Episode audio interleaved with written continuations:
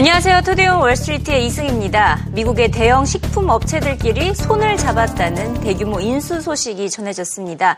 바로 크래프트와 하인즈가 합병하기로 결정을 했는데요. 정확한 인수 규모는 밝혀지지 않고 있으나 시장에서는 약 460억 달러를 육박했던 것으로 파악하고 있습니다. 크래프트 하인즈로 불리게 됩니다. 이 기업은 이제 앞으로 세계 5위 북미 3위 규모의 식음료 회사로 거듭나게 됩니다. 소비자들이 최근에 밀레니얼 세대를 중심으로 패스트푸드나 가공 음식을 멀리하고 유기농과 웰빙 식품을 선호하고 있는 추세죠. 그래서 이 두 공룡이 힘을 합쳤다라는 분석입니다. 특히 두 가지 전략을 노리고 이를 추진했다는 분석이 제기가, 제기가 되고 있습니다. 일단 첫 번째는 비용 절감 효과입니다. 이번 합병으로 2017년까지 15억 달러의 비용을 절감할 수 있을 것이라는 전망이 나왔고요. 두 번째는 글로벌 시장 진출입니다. 하인즈 해외 매출이 전체 매출 가운데 61%를 차지하고 있는데요. 이를 바탕으로 크래프트도 글로벌 시장 공략에 나설 수 있다는 분석입니다.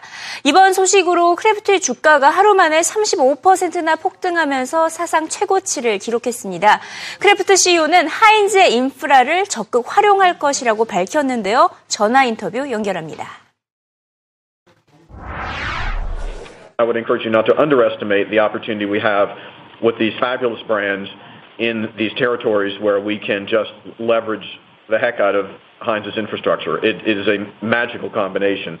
And so um, I, think I think this company has a tremendous future. Um, I think scale works when you operate it well. That's my view.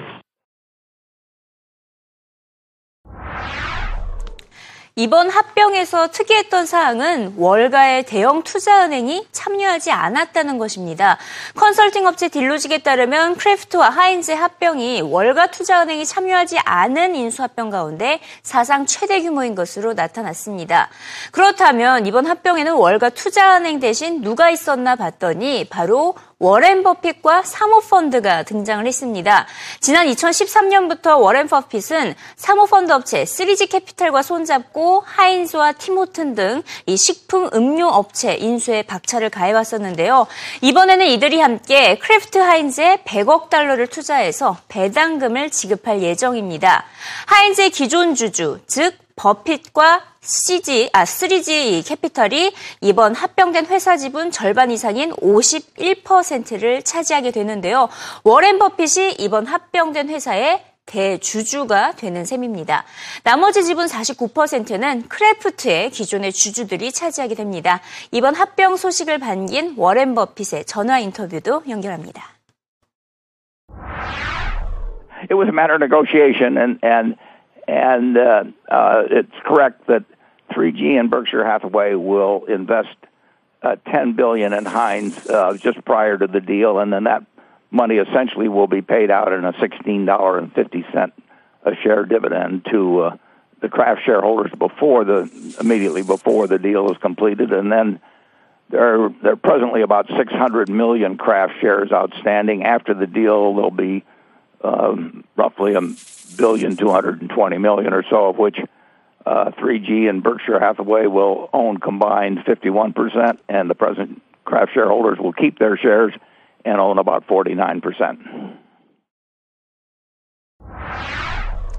최근 워렌 버핏은 식품업계에 큰 관심을 보이고 있는데요. 이에 따라 월가에서는 식품업계 인수합병이 활성화될 것이다라는 전망을 내놓으면서 식품업체와 관련된 업종이 크게 성황할 것이라는 전망을 내놓았습니다.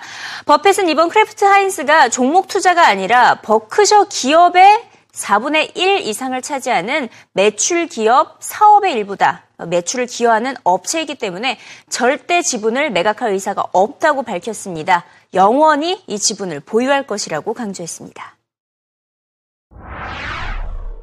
The short term doesn't make much difference to us because we will we will be in this stock forever. Uh, you know, this this is a business with us. It's not really a stock, and it's a company that we'll own 26 and a fraction percent of. Uh, so it's where it's where the new Kraft Heinz uh, company is 10, 20, 50 years from now that counts to Berkshire Hathaway. And and you know I like the brands and I I, I like the management a whole lot, and uh, I think we'll do fine over time. But that you know we will see you know how much uh, Philadelphia cream cheese and Oscar Mayer hot dogs and and uh, a whole host of other products people are eating 10 or 20 or 30 years ago. But I first I first went into General Foods on behalf of Berkshire Hathaway in the early 1980s. I think maybe we were the largest shareholder. Berkshire Hathaway was the largest shareholder of General Foods, and these these brands at Kraft, uh, a lot of them come out of that General Foods holding. So these are brands that I liked 30 plus years ago, and I like them today, and I think I'll like them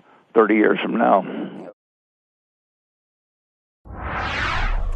시장에서도 이번 소식을 적극 환영했는데요. 주가가 가장 먼저 반응을 했고요. 월가 전문가들도 올해 전해진 인수합병 가운데 매우 성장성 그리고 잠재력이 높은 합병이었다라고 평가를 했습니다.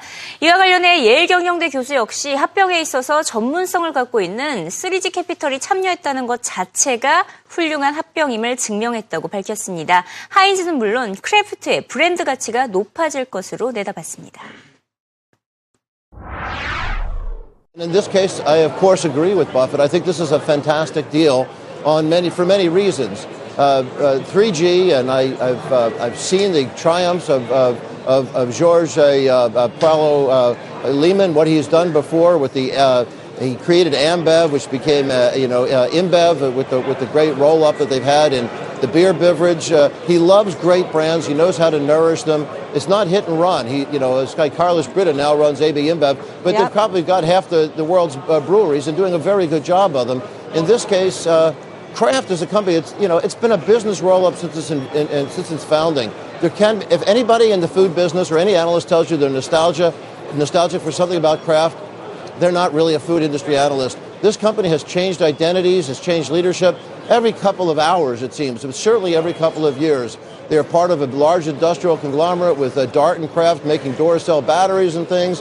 Uh, originally, it was National Dairies was the major company, and the whole Philadelphia cream cheese bit and everything else sort of uh, came in actually from another company. But through right. there's been a, a big roll up of businesses in and out of these.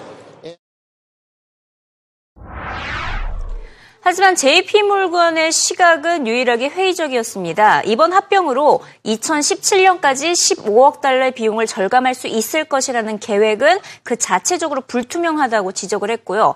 또 수익 부분 시너지 효과도 없을 것으로 비관했습니다. 두 기업 모두 웰빙 식품이나 유기농 업체가 아니기 때문이죠. 이에 따라 크래프트의 주가가 80달러를 넘어선 것은 다소 지나치다며 목표가로 61달러 선을 제시했습니다. I don't believe that we, people should be looking at this deal from a revenue synergies perspective. I think people should be looking at it from a cost perspective. I think John Cahill's answer about why do this deal from a scale perspective is correct. You can get some scale benefits as long as it's executed correctly. But from a synergy top line perspective, we never model those in, and we're not going to start doing that now. We think it's worth somewhere around 80, depending on what multiple you're going to use. We're not sure that it is worth a whole lot more than what it's trading at right now, to be honest.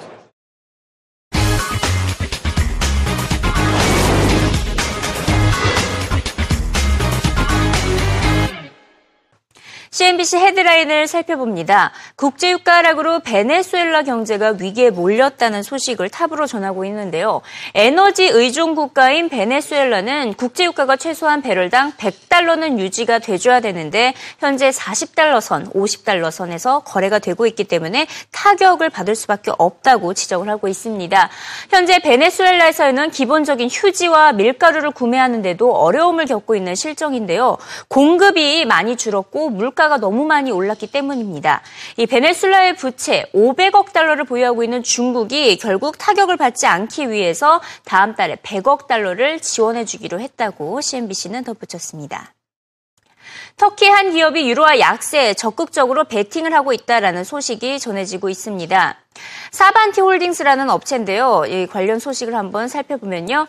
이 보유하고 있는 회사채를 모두 유로화로 이 발행을 함에 따라 큰 수혜를 얻고 있다라고 CNBC는 전하고 있습니다.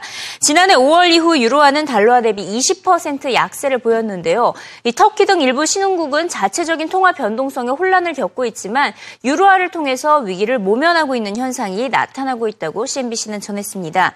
특히 터키의 리라화는 올해 달러화 대비 10% 하락했 하락했지만 유로화 대비는 1% 약세에 불과하기 때문에 계속해서 신흥국 국가들의 유로화 약세 베팅이 이어질 것으로 보인다고 CNBC는 덧붙이고 있습니다.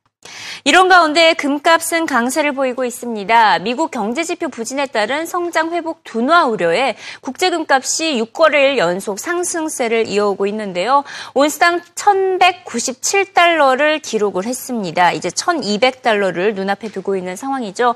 지난 2월 내구재 주문이 1.4% 감소했다는 소식이 오늘 전해지면서 금값이 더 올랐고요. 또 연준이 금리 인상의 속도를 내지 않을 것이라는 전망에 금값 상승이 시작된 바가 있습니다. 실질적인 금리 인상 전까지는 금값 상승세가 이어질 것으로 월가에서는 내다보고 있습니다.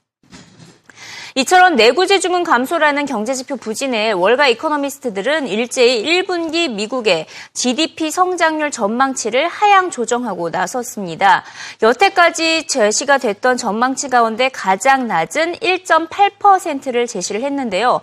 분기 초까지만 하더라도 2.8% 전망이 나온 바가 있습니다. 하지만 달러와 강세 여파로 1.8%까지 떨어질 것이다라고 월가 이코노미스트들은 전망하고 있다고 CNBC 는 덧붙였습니다.